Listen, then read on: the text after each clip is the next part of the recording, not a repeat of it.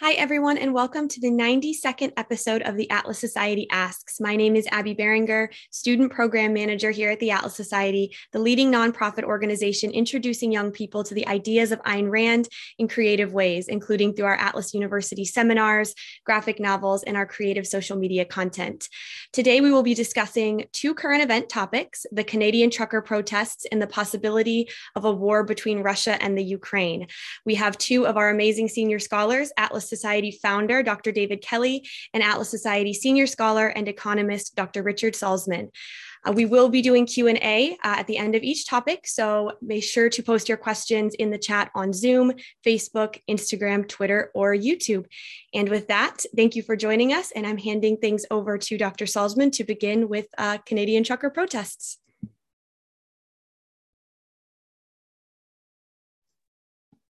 Thank you, Abbie. Great to see you, David. And thanks all to the Atlas Society folks who put this together again. Always great to, to see David and talk to about current events from a philosophic angle. Uh, so we picked these two. David and I were talking about these a few days ago. We picked these two because we think they have some philosophic significance. Now, I'll start with comments on truckers and uh, and love to hear David's comments because uh, I know some of them and they're really good. I, I think this is an encouraging thing uh, mostly because I've been against the more authoritarian approach to COVID, uh, not just in Canada, but in the US and elsewhere. Uh, Sweden has been one of the rare cases that has not uh, had an authoritarian approach. Who would have expected that?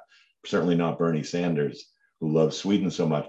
But uh, a couple of questions why Canada? Uh, most people do not think of Canadians as rebels uh, Canada was founded by uh, mostly the loyalists who were not rebels in the American Revolutionary cause. But uh, we love Canada. Americans love Canada. It's a very interesting thing. So these truckers, you probably know the story. I won't repeat the story, but a, a huge convoy from west to east, ending up in Ottawa, where they're basically shutting the city down, demanding that the mask mandates be lifted. Now the truckers you know, this has been going on for two years or so. So it's not like they have not faced restrictions uh, up to now. They have.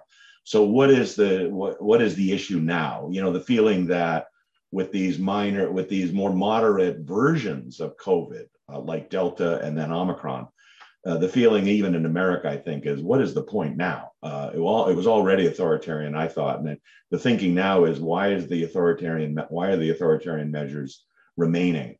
So it's a very interesting, it is an organized, it's not a spontaneous thing up there. It's definitely organized by a few people if you look at the story. Um, they're very peaceful. So this is not BLM and Antifa ripping up American cities uh, in summer of 2020. So you can credit them for that. You could say it's a kind of shrugging, uh, which is also interesting, obviously, to this audience. The truckers are shrugging, uh, quitting in a way. Now, they could have quit by just not driving their rigs at all uh, just stay home. That might have been less dramatic. Nobody would have noticed it. It's much more dramatic to drive your truck and jam up Ottawa. What are the what are their demands? Simply lift the authoritarian measures. I mean, these are not crazy demands. Um, these are not defund the police. Uh, these are not let everyone out of prison. The demands we saw in 2020. So from that uh, from that perspective, the motive, the technique being used, uh, the message being sent. I have nothing but good things to say about this. And, and frankly, I'm kind of wondering where is the equivalent movement in the United States? Uh, why isn't there an equivalent kind of rebellious movement in the US? I don't know. Maybe people are scared about the whole January 6th treatment of those political prisoners. Uh, you know, they dare not go to Washington because they'll end up in, in jails for a year without uh, any charges leveled against them. So that uh, I think is a good thing. Now, notice the reaction though. Uh, the Trudeau government is basically the last time I checked is is bringing out kind of martial law type tactics.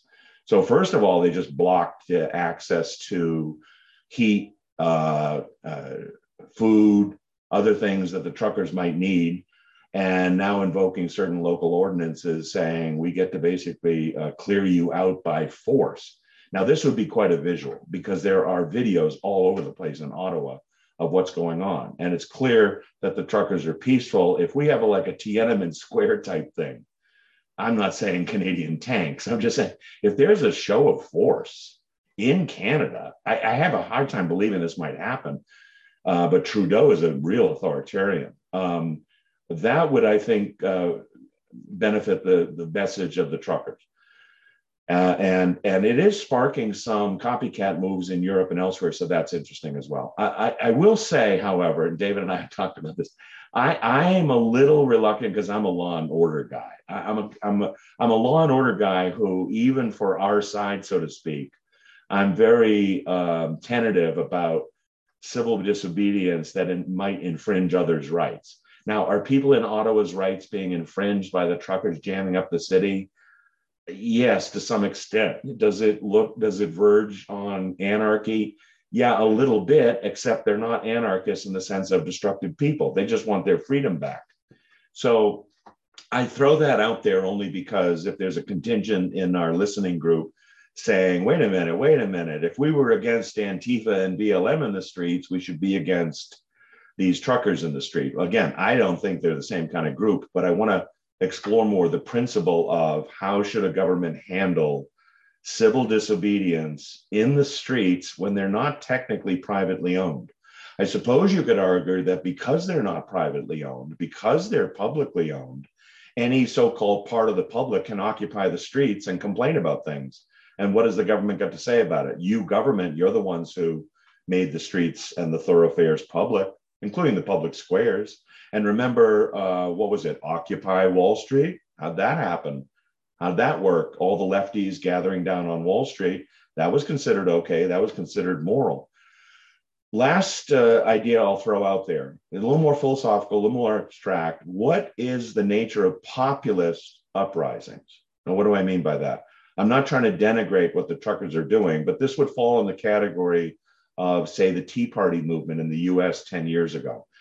So, meaning an encouraging movement, but largely populist, meaning the broader populace is complaining. And, and you could say rightly so. The question is whether that is what leads to real change. I'm skeptical of that. I think of this as more an encouraging spirit of life attitude and reaction. But in terms of actually accomplishing things, I think the broad sweep of history says that intelligent, almost, I hate to say it, elitist change. Uh, you know, the founding fathers were not populists, they were elites. And they're the ones who overthrew uh, King George. And when the populist approach was tried in France, it was a disaster. You know, it led to the terror and stuff. So, so a revolution or rebelliousness, which is guided by reason and guided by, call it the accomplished, you know, beyond just I'm complaining, I'm fed up, I've had enough, uh, I'm mad as hell and I'm not going to take it anymore. Remember that line, David, from Network, I think, 1976. Um, so um, that's that's my qualification to all this. The Tea Party movement was a big pro-constitutional, actually, in some cases, a pro-Ayn Rand type movement, if you remember, 10 years ago. But when you look back and say, okay, what did it accomplish?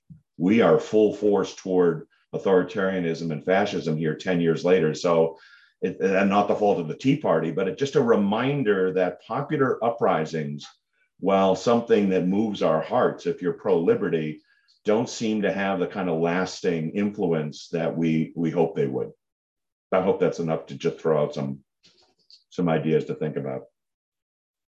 Yeah, uh, Richard, thank you. I I would just add a couple of things. One is uh, that uh, part of the um, response of the Trudeau administration, and I think probably is a factor in enraging the truckers, um, was his statement uh, these are people with unacceptable ideas. Yeah, yeah. Far right idiots that are, you know, yeah. like, um, and the, uh, which is not true.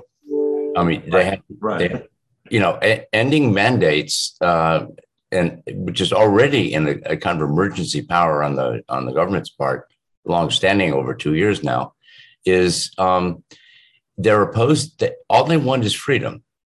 I mean, by contrast with you know in France, every once in a while the farmers uh, take their tractors into Paris. Right, right, right. Yeah, yeah, they do because they're not getting enough subsidies. right, right. It's a terrible injustice, David. We know. Oh, that. it's awful. Yeah. Um, Yeah. So, I, but it, it's interesting. You know, I agree with you completely about the Tea Party. I, I, uh, there, some of the big demonstrations were here in Washington, and I went and attended some, talked to some of the people carrying um, who was John Galt signs. Yeah, it was great. And, um, and sales of Atlas Shrugged skyrocketed during that period. They did, yes, yeah. So, um, you know, I'm I'm kind of a law and order guy too, but the state. This is a reaction to a state that is um, itself gone past the at least certainly the proper role of of of the state. Definitely. And um, yeah. So I'm kind of I'm I'm I'm certainly sympathetic, but you without without a philosophical understanding. Uh, I listened to one of the leaders or spokesman for the group on a video this afternoon, um, who was saying, "Well, this is all about love for Canada and uh, you know unity and so forth." And you know, I kept thinking, okay, he's a Canadian. He probably, you know, is okay with socialized medicine. In oh, right, right, yeah, right. What about that freedom? The freedom yeah. of the doctors. Yeah. So anyway, um, but yeah, it's so really interesting, and if it resonates, it, it, you know, it, it. I don't think it will do much on its own over time, but you know, sometimes you just need a spark. Yep and then people more thoughtful people may carry it forward. We'll have to and, see. And and the Tea Party case, it was uh, who was it? it was Rick Santelli on CNBC ranting one morning saying, "Hey, hey, is anyone out there happy with uh, homeowners being bailed out or big banks being bailed out or Obamacare taking over your mat?" And it was yes, it spread like a prairie fire. It, yeah, oh, it did. Did lead to something, but uh, you know what it led to the ones who took it up and said uh, let's be more intellectual about this and let's uh, I, I, remember they were particularly interested in the constitution and preserving and extending the constitution so the constitutionalism of the tea party approach a limited government approach mm-hmm. was really favorable was really good uh, and and the constitutionalism as you know david is not necessarily populist i mean populist usually is you know, pitchforks and we're the mob and we're bigger than you and we get to dictate terms to you. I don't see the truckers doing that, but um, anything that looks like shrugging and in a peaceful way, which is what the civil disobedience is, just withdraw your sanction. You know, I think works. Yeah. It works really well. Uh, but they look like they're on the verge of, hey, they're messing up the city. So it's going to be maybe easy for Trudeau to turn them into perpetrator, yeah. perpetrators rather than victims. Do you have a forecast, David? What do you think will happen up there? I don't know. They've already hauled the trucks off the uh, uh, U.S. Canadian Bridge, Ambassador Bridge, I think it's Ambassador called. Bridge to Detroit. That was uh, slowing car production and um, yeah. Uh, contributing a little bit more to the uh, uh, bottleneck, supply bottlenecks that we're facing from COVID. And and in that respect, you know, they they are having impacts on people. They they are causing harm to people uh, by the standard of you know what they're paying taxes for, what they can expect reasonably of city streets and bridges. Um, you know, it's you know, if you had the Trudeau approach, Trudeau would say Francisco is a terrorist because he's coming into the city and convincing people to go to the Gulch. And and yeah. the more people he convinced David, the more New York fell apart you know so so it wasn't it wasn't uh, the objectivists you know driving their trucks down into wall street but um, you know you could make that case for anyone who shrugs yeah. They don't occupy the city but they just leave. In a way are they no they're leaving the city to the destroyers. So are they really the perps? No they're not the perpetrators. They're withdrawing their sanction and full the full brutality of the barbarism is left exposed. By the way, David, do you remember when uh, we talk about these popular uprisings, when the students uh, went to Wall Street and during the Vietnam War to protest, as they should have? I, I didn't support the Vietnam War either. Uh, do you remember that it was the longshoremen who went into Wall Street and started beating up the students? The longshoremen and the Teamsters and and I remember Ayn Rand got a kick out of that. She said, This really shows something. The college educated students are the ones who are anti American and anti capitalist. And, and look who came in and opposed them uh, the truckers and the, and the, uh, the Teamsters and the longshoremen, if I recall. Other another interesting thing: the Teamsters. Again, this is the truckers uh, union mm-hmm. support, supported Reagan in nineteen uh, in the nineteen eighty campaign. So, so uh, just a little trucker history there for more than anything. But um, that's interesting. The uh, the guys hauling those heavy heavy rigs um, maybe have their feet on the ground, so to speak. a little uh, more, little where the, yeah, where the rubber planted. You mentioned Trudeau, by the way. Yeah, not only the nasty comments smearing them, he actually went out of his way to say, you know, I'm not against uh, protests in the street. For example, I supported uh, BLM and Antifa. you know, so I mean, he's on record. This is not a principled Trudeau saying clear the public ways. No, no, he said no. Uh, you can occupy if uh, if they're uh, left wing terrorists like the kind I like. Terrible, terrible, terrible. There's, you know, there's an old saying that was um, common in the uh, uh, anti-communist commentators in the 50s after World War II, um, referring to the communist people, the ex, you know, who were still communists. Um, Il n'y a pas d'ennemi à gauche. There is no enemy to the left. Ah, oh, I never heard that. Oh, wow. So uh, the yeah. asymmetry here is, uh, you know, still going on, still strong. Yeah. I think also from the standpoint of America, the Trumpsters really like this. I mean, they're thinking this is more evidence that the the change we're seeing in recent years is more populist. And uh, we all know because the danger of populism is it can be anti-capitalist. Right. In this particular, it can be, you know, anti-Wall Street, anti-elite, anti-capitalist, all that kind of thing. Historically, it has been. But he, here, the popular uprising is against authoritarianism, clearly against authoritarianism. And it's the quote unquote elites and establishment who are saying, no, we get to tell you what to do. Shut up. Shut up and obey. But I, I should add, I, am noticing a comment from Chris Baker here. Um, uh-huh. Uh, in the chat room. The convoy by C.W. McCall. I don't know that song, but um, uh, it was protest against the 55 mile an hour speed limit. I remember in the 70s, there was a, a freeway going into, I think it was Detroit. Yeah. And an environmentalist uh, drove abreast across all the lanes that were, and, and at 55.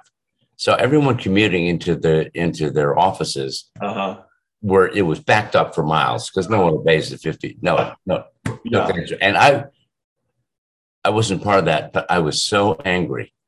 Uh-huh. I just wanted to wring the neck of every environmentalist I came across because you know, someone who stops me from driving at the speed I want to drive is get. I, I have a special thing about that.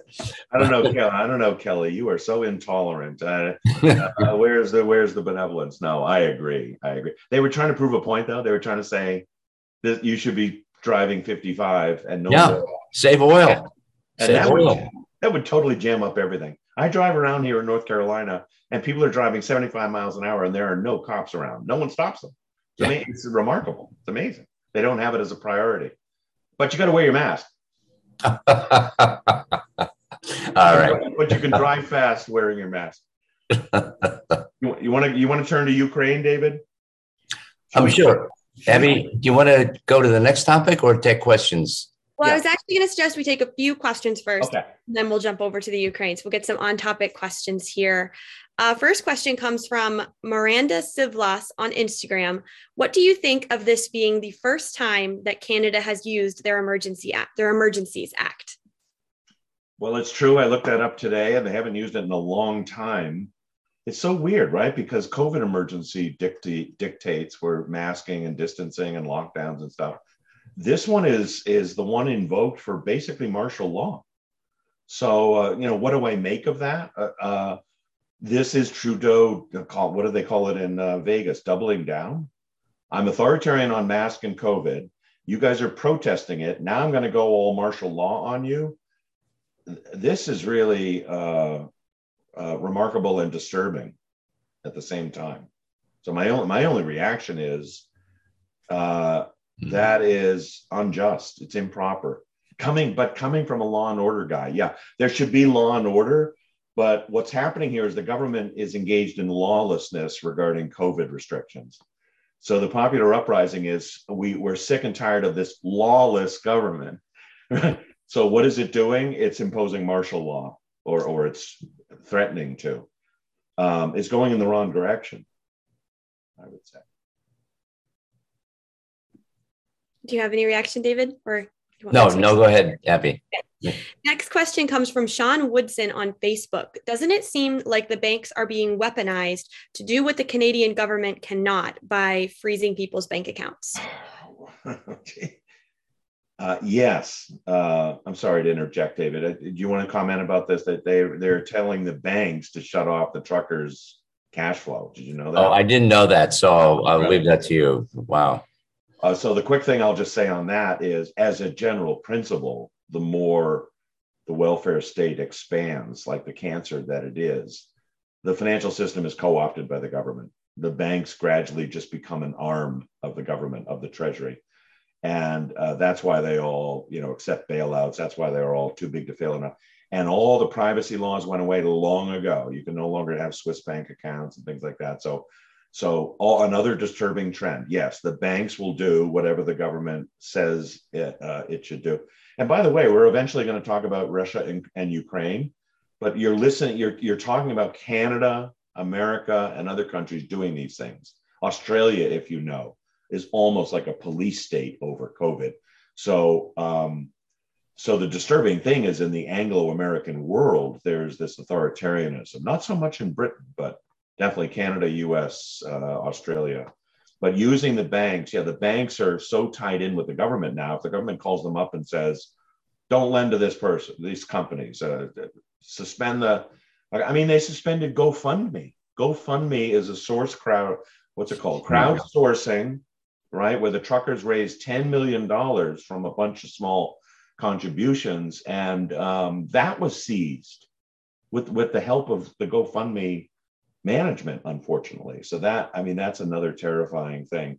You can't even fund your civil disobedience or your speech without uh, the funds being uh, taken, stolen. Crazy. Terrible.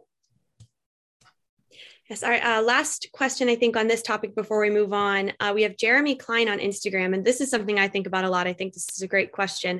He asks It seems like the left is able to sustain outrage for years, while people like the truckers and more conservative groups have short outbursts, outbursts that eventually fizzle out. What are your thoughts? David, do you want to try that one? That's a good. That's a good question. Yeah, it is. I, that's a great question. I've, I've spent a lot of um, uh, moments in my life thinking about that. That um, you know, behind the fact that that the U.S. and other Western governments are moving left incrementally over and have been doing so for decades, um, going back to the Great Depression and before that. Um, whereas you, people who believe in freedom and, and especially economic freedom are uh, fighting a rearguard action.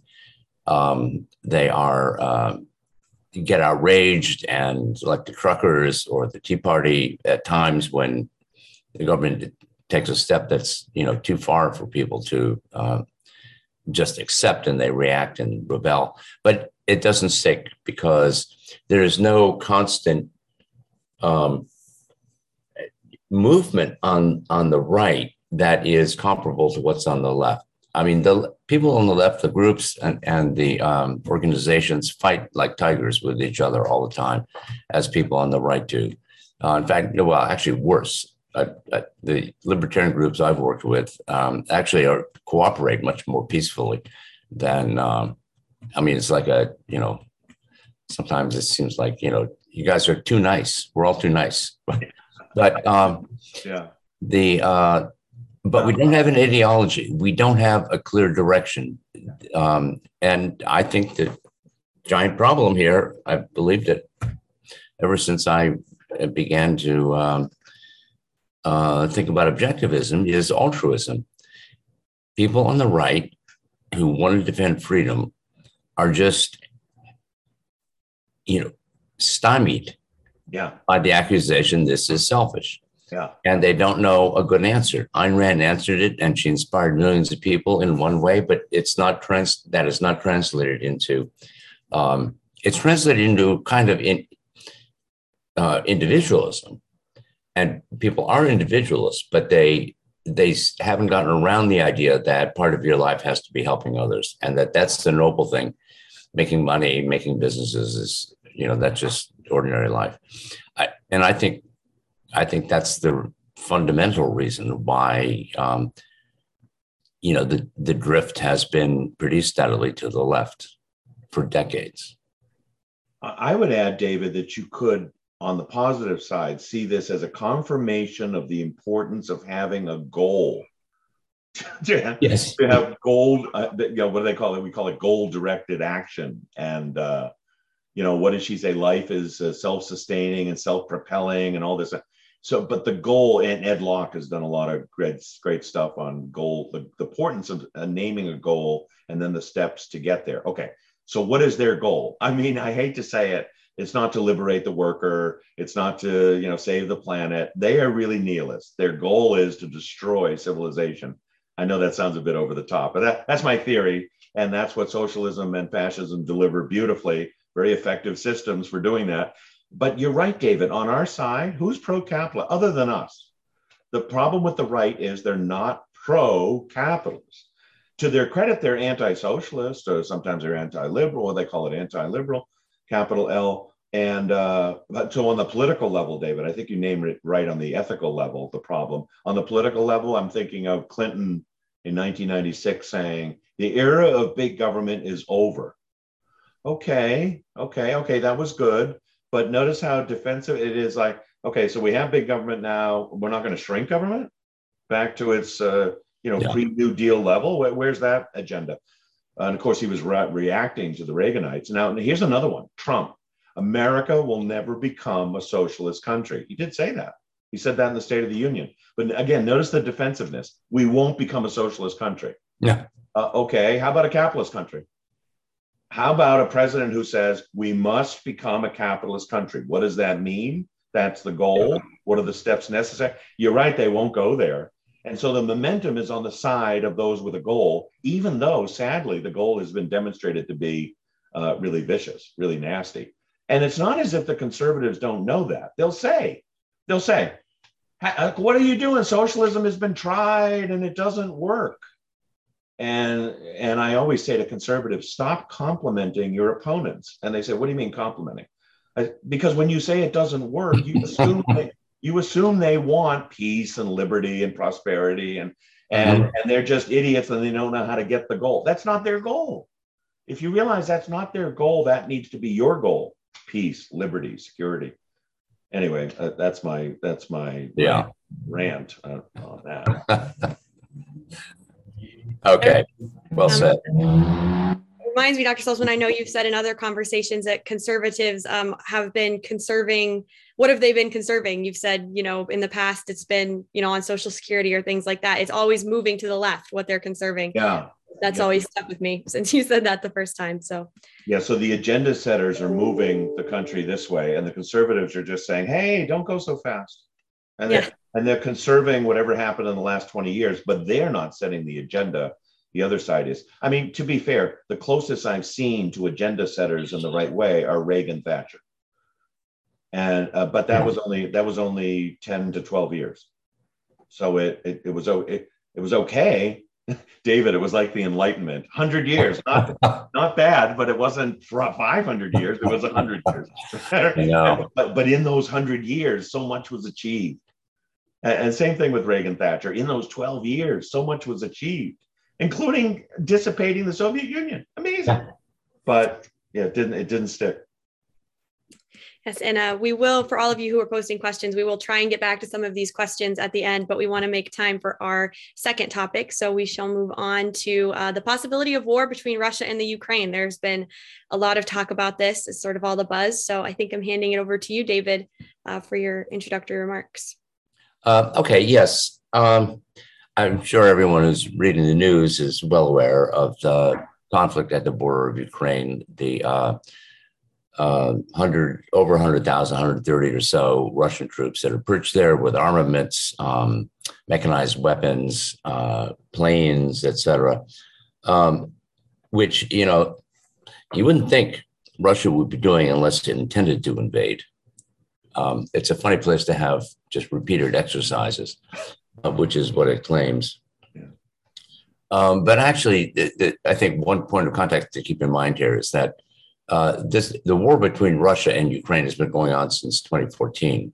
In that year, the Maidan, so-called Maidan Revolution, named after a square in Kiev, um, got rid of a Soviet puppet as a premier and uh, or the you know the head of state and replaced him with someone who was Western oriented. And from that point on, um, Ukraine's uh, kind of interest has been more toward the European side, the Western side. It, actually, that started many years before that. They declared independence in 1991, immediately after the fall of the Soviet Union, and uh, began talking with NATO almost immediately. But in 2014, um, this was a, uh, um, a crux point apparently for Putin and have his puppet removed and someone uh, taking over um, who was um, he couldn't control, and a kind of movement toward liberalizing uh, the economy and state to some degree.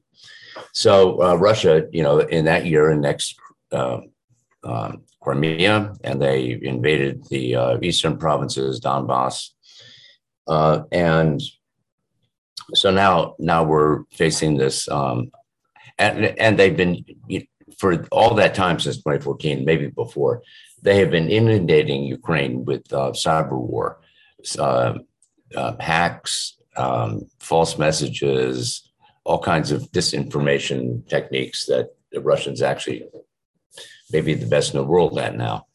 Um, so anyway, it's come. The, now we have this crisis on the border, and um, uh, there's been a lot of activity on the U.S. side and on the side of the Allies. And so let me just pose the question what, what should the US do at this point? Um, I should say, I'm not even close to being an expert in foreign policy. Um, uh, far from it. Uh, so, what I want to focus on is a couple of core principles um, in the objectivist political philosophy that should apply to foreign policy decisions. And then I'll mention some factors and draw a tentative conclusion about what to do. But um, this is this is I'm confident of the principles. I'm not confident that I know enough of the strategic, military, historical, and other information that would have to inform um, an actual operating decision. So let me go back, and I'm going to take a deep dive here into political philosophy. Um, the, the point is that nations in the world exist in what the early liberal thinkers of the um, John Locke's era called a state of nature. A state of nature was a thought experiment um, designed to say, what if people had no government, how could they uh, uh, form a government that would be legitimate and um, the agent of the common agent of the people rather than uh, dominating the people as serfs, the medieval and every earlier civilization. And so the idea was like, well, in the state of nature, you may have friendly relationships with a lot of people, but you have no protection against predators, thieves, etc. And so you have to arm yourself, and each person has to be his own judge about how to resist um, you know violations of their rights, how to punish violators, and so forth.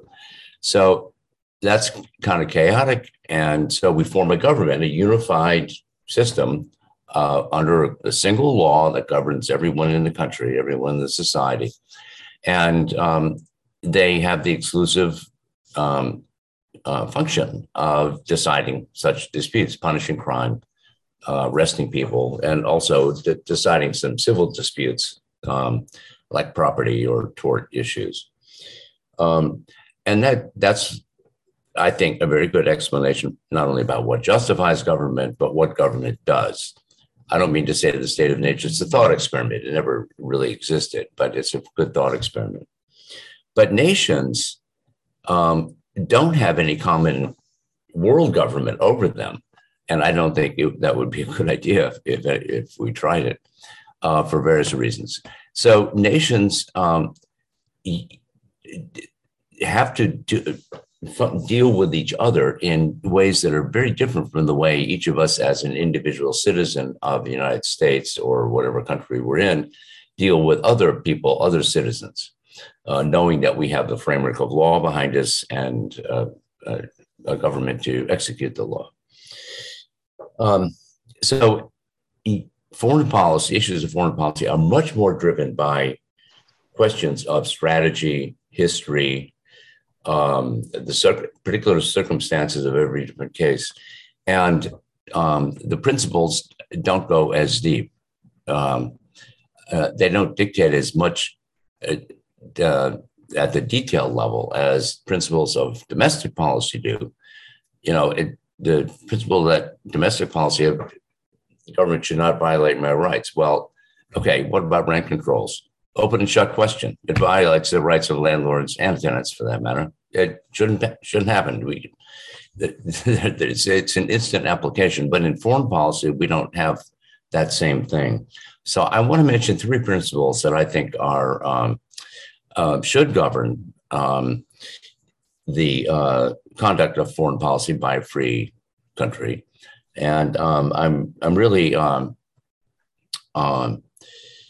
um, grateful to um, Roger Donway, who's who was worked at, at the Foreign Policy Research Institute for a number of years before he joined the Atlas Society and um, did a lot of work. He has some great articles. I'm just going to uh, summarize uh, a few of the points. And actually, the three principles I'll mention one is based on individualism. Uh, the national interest uh, that a government should pursue is based on and reflects the interests of its citizens. The government has no broader interest that can't be traced back one way or the other to the interests of its citizens.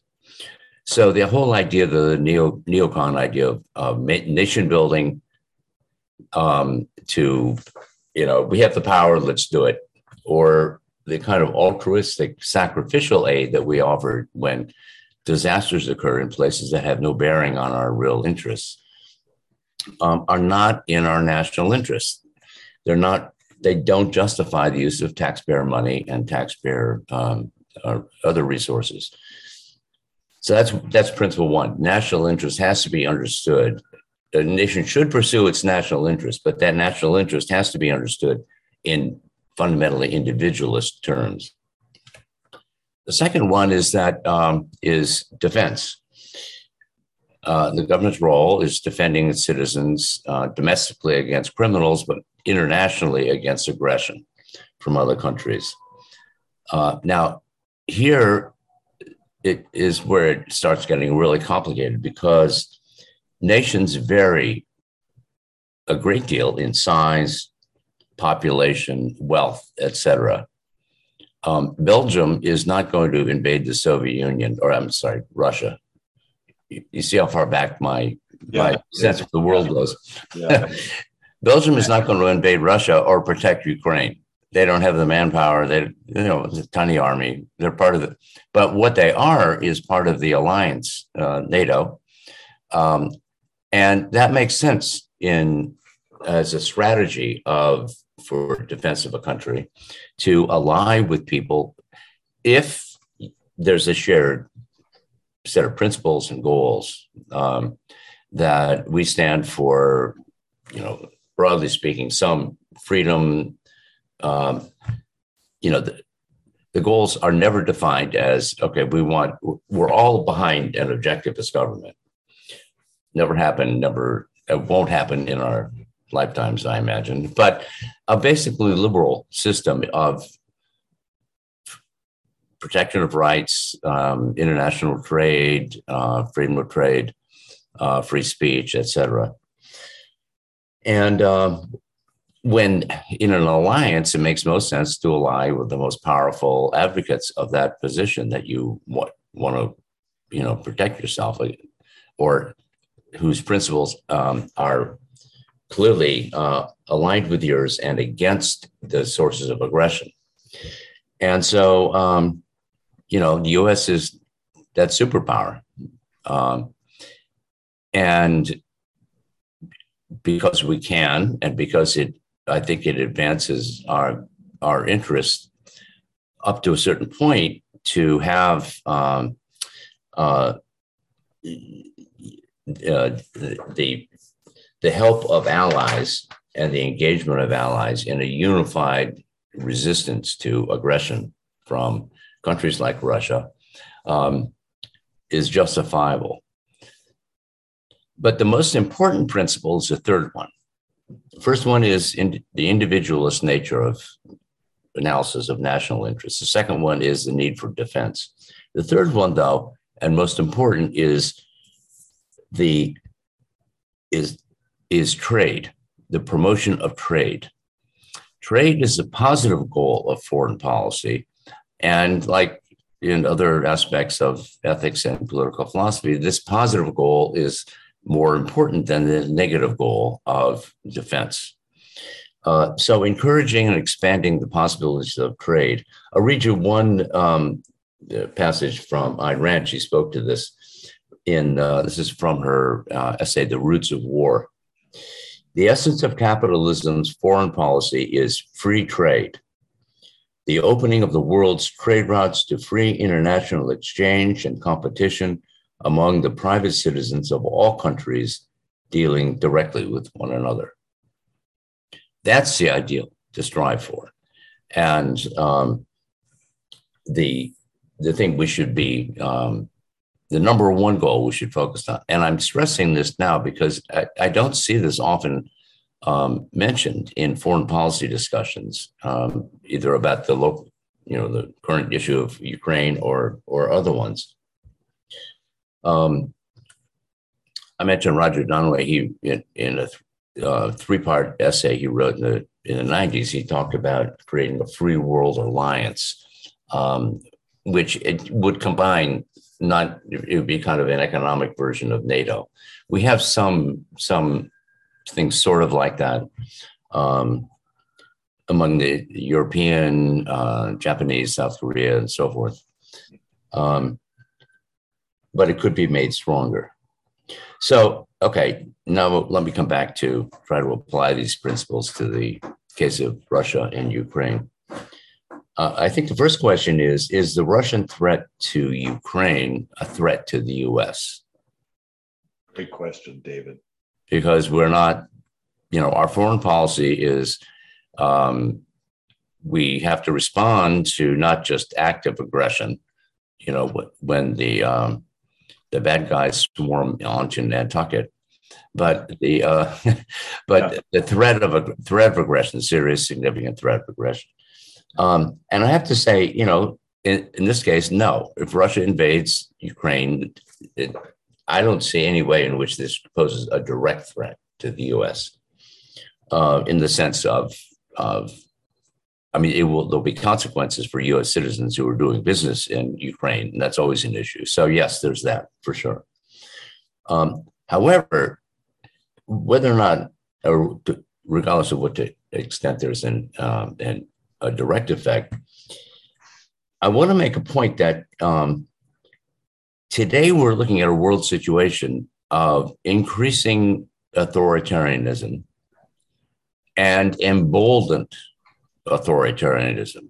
Mm-hmm. Russia and China, when the Soviet Union collapsed in 1991, um, both of them were poor countries, not, you know, not at all threat. Now they are, and they've they've grown. Putin has made Russia not necessarily wealthy, or I don't think he has much, but he's made it much more powerful militarily. China has um, um, grown tremendously in, in wealth and military power. So I think part of this is um, whether or not this is Putin's intention is they're testing the West by the threat to Ukraine.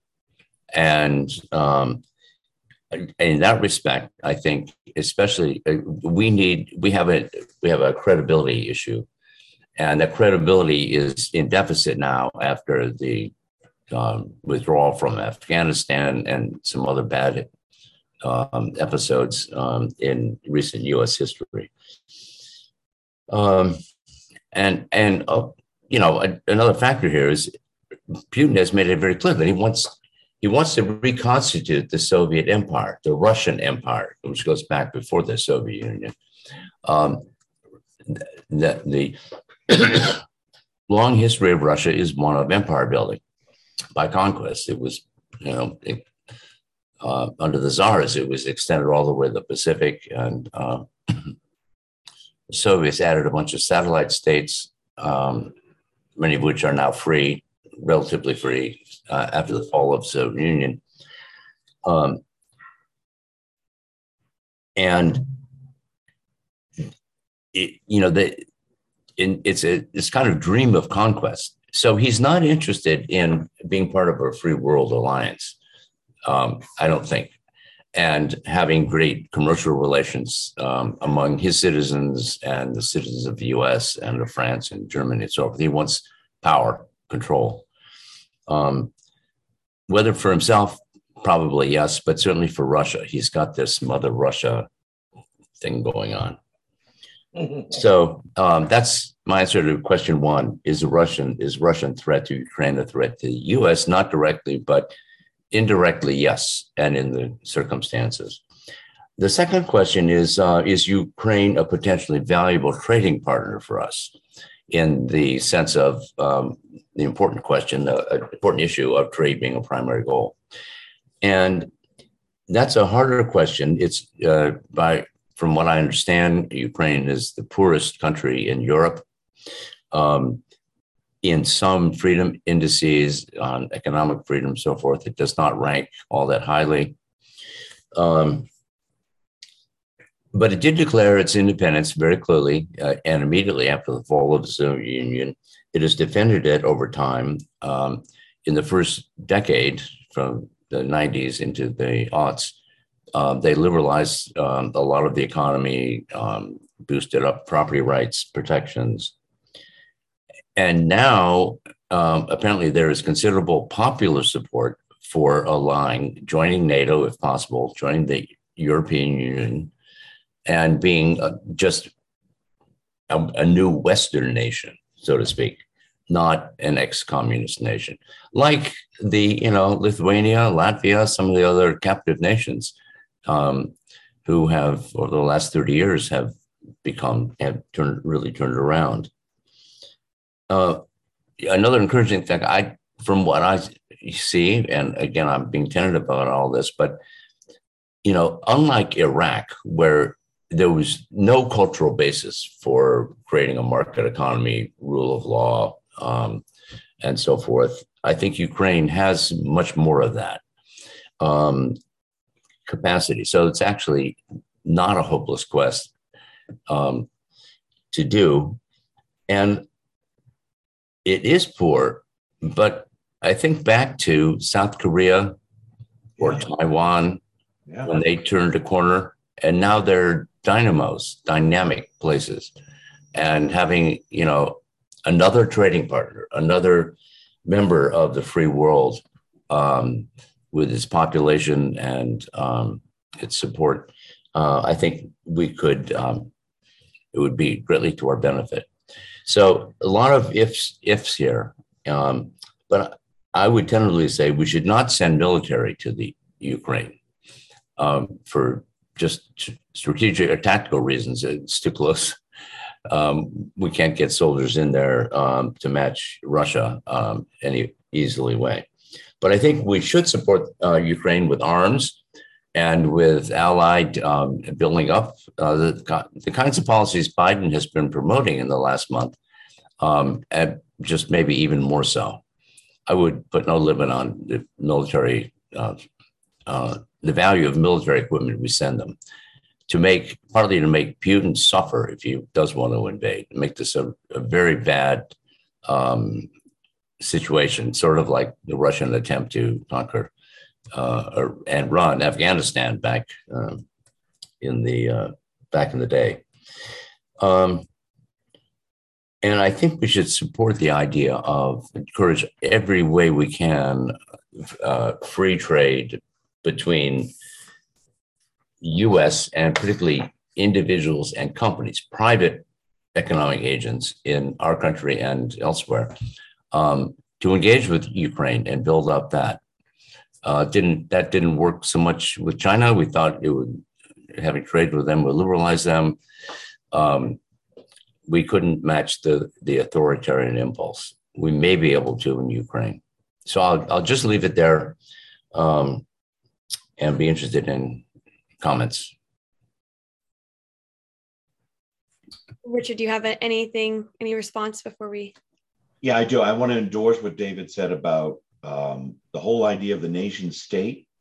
Uh, it's a very new concept, actually, maybe 1860s, 1870s, and that a foreign policy should be based on self interest. I think one of the things that's interesting, I think objectivists have a hard, I think they have a problem with the idea of national interest as a concept.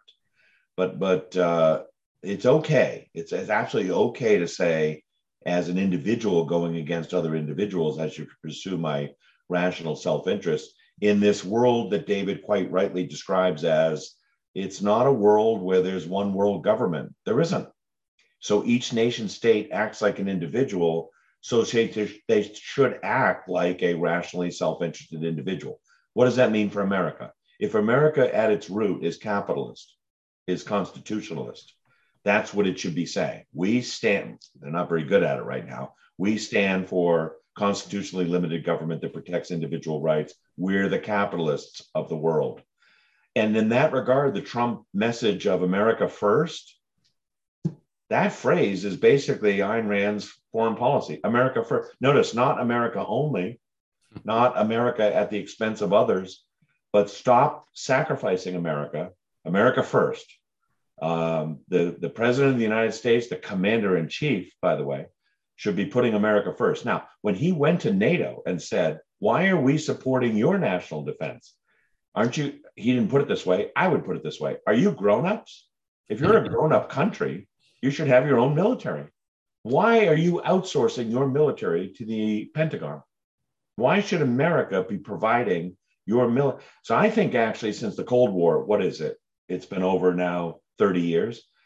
It's what a shame. The last 30 years should have been spent with the US saying to Europe, provide your own defense, build up your own defense. If you fear Russia, build up your own defense. Actually, what the US did was the opposite. It told Ukraine, it told all the ex Soviet satellites, don't worry, don't build up your military, give up your nukes. They actually told Ukraine to give up their nukes. And we will provide the umbrella so this is terrible. This is not a good idea. Now, let me put myself in Putin's position. This will sound weird coming from an objectivist. You know what Putin is thinking? The Cold War is over. We disbanded the Warsaw Pact. Well, we had to because we collapsed. um, but NATO didn't go away. What the heck? NATO was formed to oppose the Soviet Union and its satellites. And if you know the history, when you go back to 1991, guess what? At the time, Gorbachev said to Reagan and others, why don't we're disbanding Warsaw Pact? Why don't you disband NATO? And the Reaganites said they said no. And not only has NATO still not only does NATO still exist, it's expanded. So if you just Google NATO expansion, I think it's 30 countries now. It's it's 30 countries now. And at the end of the Cold War, it was like 20 or 18 or something like that. Okay, so you know what Putin's thinking? He's thinking, oh my God, NATO still exists, it's expanding, and it's coming eastward to the border of Ukraine, even. So he's thinking if Ukraine, which is not part of NATO, but they keep threatening that they will be, I think that's what he's worried about. And the foreign policy establishment in the US is portraying Putin as an imperialist Whereas, in fact, what's happening is Putin is worried that NATO is coming his way. That's exactly what happened. By the way, James Baker was Secretary of State in 1990. You know what he told Gorbachev? Gorbachev said, since we're dissolving, are you going to dissolve NATO? And Baker said, no. And he said, uh, so are you going to freeze it in place? And Baker said, yes. And the, the famous line was, not one inch east. You know what that means? We will not expand NATO eastward toward Russia. Except in the last 30 years, 18 countries have been added to NATO, pushing eastward. So again, I, am no, I'm not giving any brief for Putin. I don't think Putin is Stalin. Putin is not Stalin. He's just not. He is actually more worried that NATO is expanding toward his border, uh, not the other way around. So I think his whole motive is he doesn't want Ukraine in NATO. Period. That's it. It's not. It, it's not. He's the beginning of a Hitler, you know, takeover of Europe. That's not what's happening.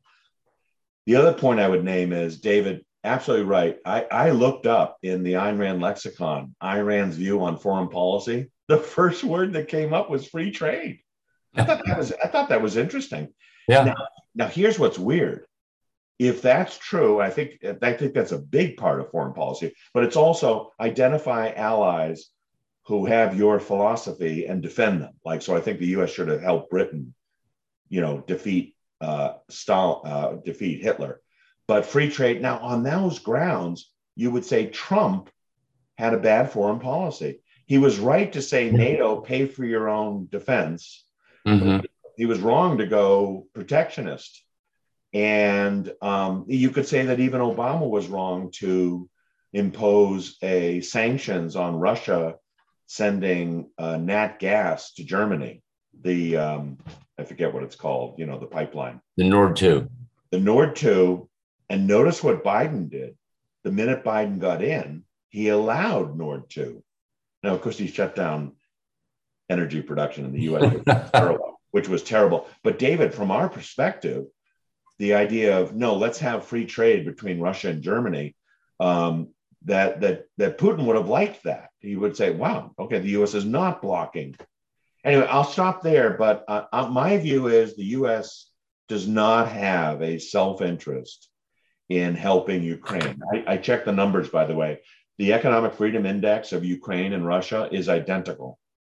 So those of you who think Ukraine is this, you know, free market capitalist country that we need to protect against this terrible Russian. They're they're identical. They're both corrupt in some degree. They're both unfree to some degree. They're basically the same.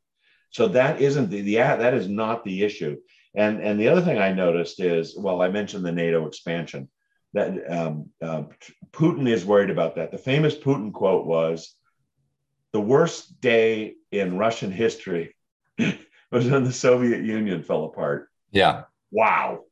And so many people take that to mean everything he's done since then is to rebuild the empire. I don't I don't think that's true. I think he's a realist enough to realize that ain't going to happen. We are not going to regain these satellites. The Ukraine thing is not the beginning of me taking over 14 countries, a la Hitler. I think it's def- I took it's totally defensive. I think Putin's just doesn't want Ukraine in NATO. That's it. All right, I'll stop there. Okay, just a couple points. I, I, was reading about that not one inch to the east thing, and apparently it's there's a good deal of controversy about who said that and what was meant at the time and yeah. whether it was meant. So, um, yeah. But uh, but the main point I want to make is that um, yeah, if uh, Ukraine joined NATO, then we'd be NATO would be surrounding Russia on. Yeah on two sides. Yes, that's uh, exactly what Putin part, on the part yeah. of the south and and the yeah. eastern border, the old iron. Uh, but yeah. I don't believe anyone thinks, even maybe Putin, that the Romanians, the Hungarians, the Lat- Latvians are going to pose a threat to him. That they're going to. All of them are adjacent to Russian territory, right? Or Belarusian and um, there's been no threat, no indication of any threat. That's right. The U.S. has helped them weaponize against Russian threats. Yeah, um, right. And so I, I go back to, um, you know, one of the issues here is distinguishing your friends from your enemies, and motivation has a lot to do with that. And I think Putin's motives are authoritarian. Uh, it's corrupt as hell. Um, and what you said about the um, Freedom Index, I've looked at a couple and I got different uh, answers on this. So uh, I'm not I'm not sure. Uh, and but if if if you're right about that, I mean, if that's if you, the index you cited was good, yeah, it really undermines any any case. Uh, I mean, it, it certainly tells against the case I was making. So, well, uh, David, I looked at Ukraine, Russia, China, and U.S. One quick uh, fun fact: the Economic Freedom Index of Russia versus the US, in other words, how free is Russia versus the US? 2002, it was 62% as free as the US. 2016, it was 67% as free. The re- latest reading, it is 78% as free. In other words, the two lines are Russia is going up in economic freedom, and the US is going down. Oh. And the US is still freer, but nobody knows these numbers. They just portray Putin as Stalin and they just portray the US as, you know, the equivalent of Hong Kong. The US is becoming less free. The Soviet Union, the well, I just said it. Soviet Union, Russia. I'm I'm with you, David. I have a senior moment. The Soviet Union, they're they are becoming, believe it or not, freer. That's hard to believe, but look it up. Cato, no, it's Heritage, Heritage Index of Economic Freedom. Yeah, I, I was looking at the Fraser Index. But well, the, I, uh, the, the, conservatives, last point, Abbie, quickly, I'll say the conservatives notice will say America's biggest enemies are Russia, China, and Iran. Perhaps ideologically, but if you look territorially, none of those countries have really invaded anybody since the Cold War. They just haven't. So they're terrible, they're awful regimes. But if we're talking about imperialism and you know taking over in a Hitler-like fashion, it really has not happened. So what's going on here? And meanwhile, the US doesn't care about its border on the south with Mexico. Why would it care more about the Ukrainian border than the Texas border? there's the priorities are are wrong, I think, and it has to be America first in a truly generally philosophic way. I think uh, those are all great points. And obviously, these are very intricate topics because we have run out of time. But I want to encourage you guys, for those of you we didn't get to your questions, um, our scholars are on Clubhouse. It's an app uh, you can download um, from our events page and from our Atlas emails. Uh, they do a lot of Q&A, longer Q&A periods on our clubhouses. So I want to thank you again, uh, David and Richard. These are amazing as always. And I want to thank all of you for joining us today on all of our platforms. Again, I'm Abbie Berringer, a student program manager. If you enjoyed this content, like I said, check out our other content.